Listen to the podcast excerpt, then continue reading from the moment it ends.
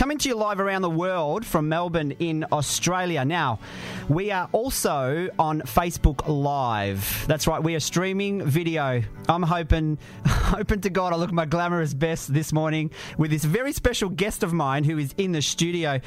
A bit of indie rock, bit of pop rock. I don't know. He is amazing. Uh, from Melbourne, he's released uh, several albums, uh, three by the age of 25, and has won the ARIA Award for Best Adult Contemporary Album. A very big welcome. He's back again in the studio. We've had him here before. Alex Gow. G'day, Brian. Thanks for having me back. How's it going? Yeah, I'm going really well, thank you. What's been happening? Because the last we saw you, well, we caught up with you on the red carpet. On the red carpet, Yeah. and then backstage post post That's win. the one. Yeah. I was quite. I was in a pretty good mood. With the doorstop, huh?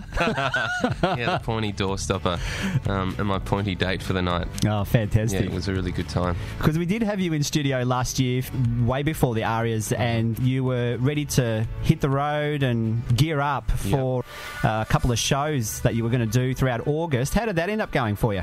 Yeah, so that was the tour for the um, for my latest album. The album's called When We Talk About Love. The tour was fantastic. I took a six piece band on the road and re- really recreated the album, um, which is tough to do because yeah, there's a lot of there's a lot of stuff going on, um, and that was you know exhausting and, and wonderful. And then not long after that, yeah, the uh, I was lucky enough to win the ARIA for that album. That's when I saw you guys. Yeah. And here I am. I'm halfway through a, a tour with Dan Kelly. So he and I, I guess, have combined solo tours. So we're out together, and it's we're we're doing 22 dates over five weeks, and I'm kind of smack bang in the middle of it at the moment. In fact, I've got to jump on a plane to, to Brisbane after this interview. You're a man on a mission, aren't you? Some kind of mission. so if we if we have a look back, a couple of albums here, uh, Privileged Woes uh, back in August 2009, Great Barrier Grief, love the title of that one. 2011, uh, that was, and uh, Deep Heat, which we all uh, tend to need at some point in our lives, don't we? back in uh, 2012, and as we mentioned, the, the winner of the ARIA, that was when we talk about love um, from 2015, and you did go on to win Best Adult Contemporary Album, but you also uh, won the Age Readers as well. Uh, nominated Best Group in 2012, but won Most Outstanding Achievement in 2012. You're cleaning up, Mr. Gow. What's going on? a couple of those are kind of the participation award equivalent. I used to get them when I was playing, when I played footy. But um, maybe I'm being hard on myself. Oh, I've worked really hard, and perhaps I got lucky to put a, a record out in a year when no one else put records out. I don't know. Something interesting about Oh Mercy Band's website, which I tend to like, is a detailed blog where you uh, outline a little bit of your musical journey so far and the experiences on the road. A little bit cheeky. I love it. I love it. It's really good. But uh, there is a story here that you're a huge Blondie Debbie Harry fan. Yep. You did some crazy things to get into one of her shows, didn't you? Yeah, I sure did. Do you want to yeah. share that? Sure. well, I was I was in Austin for South by Southwest performing, and it's this wild festival in Texas where you know millions of thousands of bands play and millions of people come to watch them, um, and it's pretty. I, well, I guess it's pretty cowboy in, in its setup. You know, there's people playing in cafes and hotel rooms and proper venues. And I was watching this this guy called Kurt Vile when I got a text from a friend saying that Blondie's about to play at this particular venue, and I freaked and Google mapped it and realised if I ran there, I could probably get there in 10 or 15 minutes. so I did. I ditched Kurt Vile, who I love. Um, and I got there, I got to the venue, and there was a line 100, 200 metres long. It's one of those secret gigs that quite often happens at South by. Uh, and then I, she, she started. I, I heard the drum intro, drum intro for um, I think it was Heart of Glass, and I was like, oh my god, I You went crazy. I went, a bit, I went a bit mental, and it was very unusual for me. I don't like to take advantage of people, or you know, I've got Catholic kind of guilt kind of kicks in. But I was like, right now, I'm just going to do whatever I have to do to get into Yeah. say Blondie. So I went around, went around the back, classic kind of musos intuition, and I knocked on the door, and the the the British tour manager came out, and I and I mean I don't know what I was thinking. I had this thick Australian accent, but I looked I was sweating and was red because on account of the running. So I looked like potentially this next lie would, would be possible. I said, I've just come from the airport. That's my mum on the stage, and I've got to get in there right now. And freaked him out, you know, because I was puffing and panting, and apparently that Debbie Harry was my mum. So he was like, I'm sure he didn't believe me, but he had to go check. Yeah. That was the main thing. And as he said, he said he'll be right back. And I just put my foot in the door before it closed, and I just ran through the backstage Ran area. and, life. Yeah, and just kind of found myself in the in, amongst the mass of the crowd, and Oh. there I was. That's one way to get in to the just catch uh, Blondie on stage. Now you played uh, CMJ Music Festival in New York and visited Nashville. What's it like performing in front of a completely different crowd in another country? Yeah, well, people have different ways of listening, and it- is really interesting. As you said, I've been lucky enough to do a little bit of travel. I, I feel that even Melbourne to Sydney, people listen differently. So, you know, you can imagine what it would be when you're changing countries. People generally in, in America are, are really lovely and really complimentary, although it's harder to understand whether they're being genuine or not. Yeah. As you, you could probably imagine.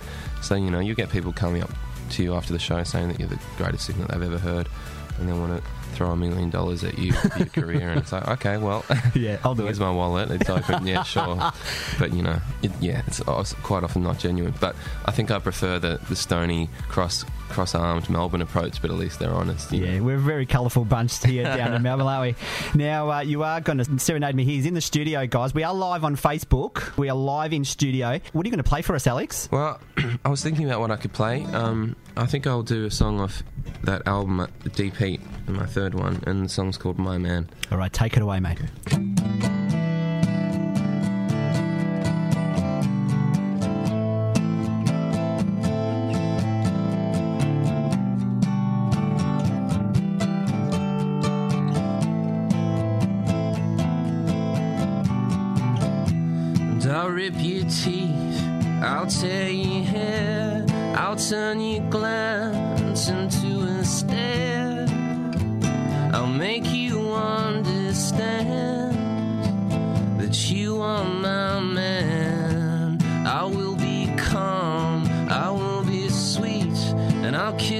Skin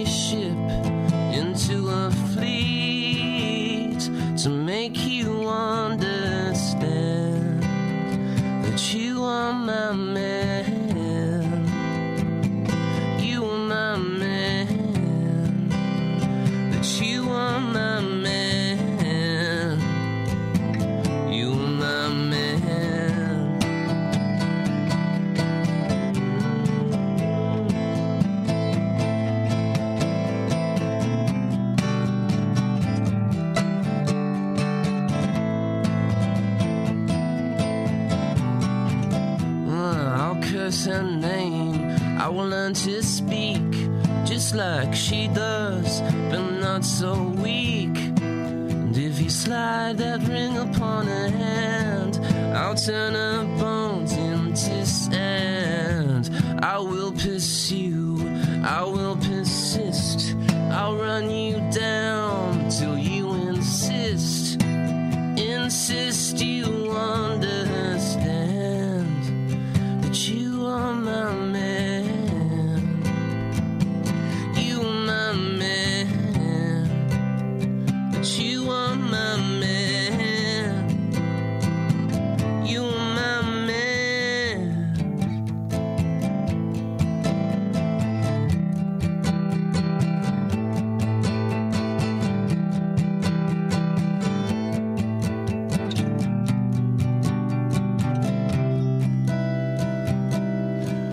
jazz chord that I learned at the VCA. That is beautiful.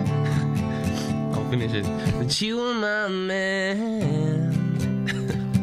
you are my man. That you are my man.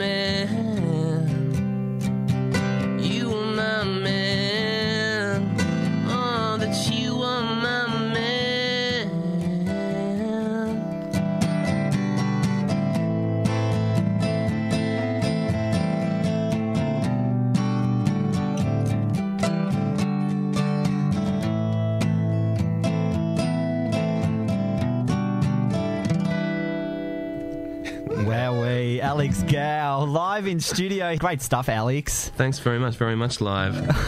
that is very much live. We're on Facebook Live as well. If you catch up with me and uh, Alex live in studio, his guitar, his Collingwood beanie, and his, his accidental VCA jazz chords. and uh, one of your fancy leather jackets. You've got a Oh, fine God. collection of leather jackets, haven't you? I've got heaps. I've got heaps. Like I've got when I ran out of like designs of this particular jacket, I got I changed the colours up, and when I ran out of colours, I found like, different materials in the same style. So I've All got, right. like a denim one. I think I have a corduroy version. Oh. of it. So That's got- pretty trendy. That's that, that's that's 70s stuff. That's 70s stuff. I like that. You'll have to wear that next time you come into the studio. Oh Mercy Band is on the Instagram and on the Twitter and our Facebook, Oh Mercy and ohmercy.com to keep up with uh, Alex Gow and crew. Good luck for the tour again. Thanks, Brian. It's so good to be back. I appreciate it. How important is it for someone to support a community radio station? Not just ours, but any community radio sure. station. Well, I guess the broader thing is the broader question is like how important is a sense of community. That's that's a specific thing, but um, in a general sense, just people joining together and, and being able to talk to one another and share ideas and support each other. That's really important, and community radio does a really unique job of, of pulling people together. And, and I think if we don't support that, then we're all just individuals floating around in the abyss trying to make it work, and that's not very fun, and it's probably not very healthy. So, yeah, community radio really is under fire at the moment, and so I've been thinking about it a little bit, and um, yeah, we need to do everything we can to support, and uh, yeah, so sign up. There you go. Sign up. See, there you go. You heard it from uh, Mr. Alex Gow himself. Very important. So we can play great music like this one. I'm going to close it up with a bit of Sandy, my favourite track off that album. Thanks, Brian. Yeah, please do. Thank you, Alex. Here's a bit of Sandy and Oh Mercy Band.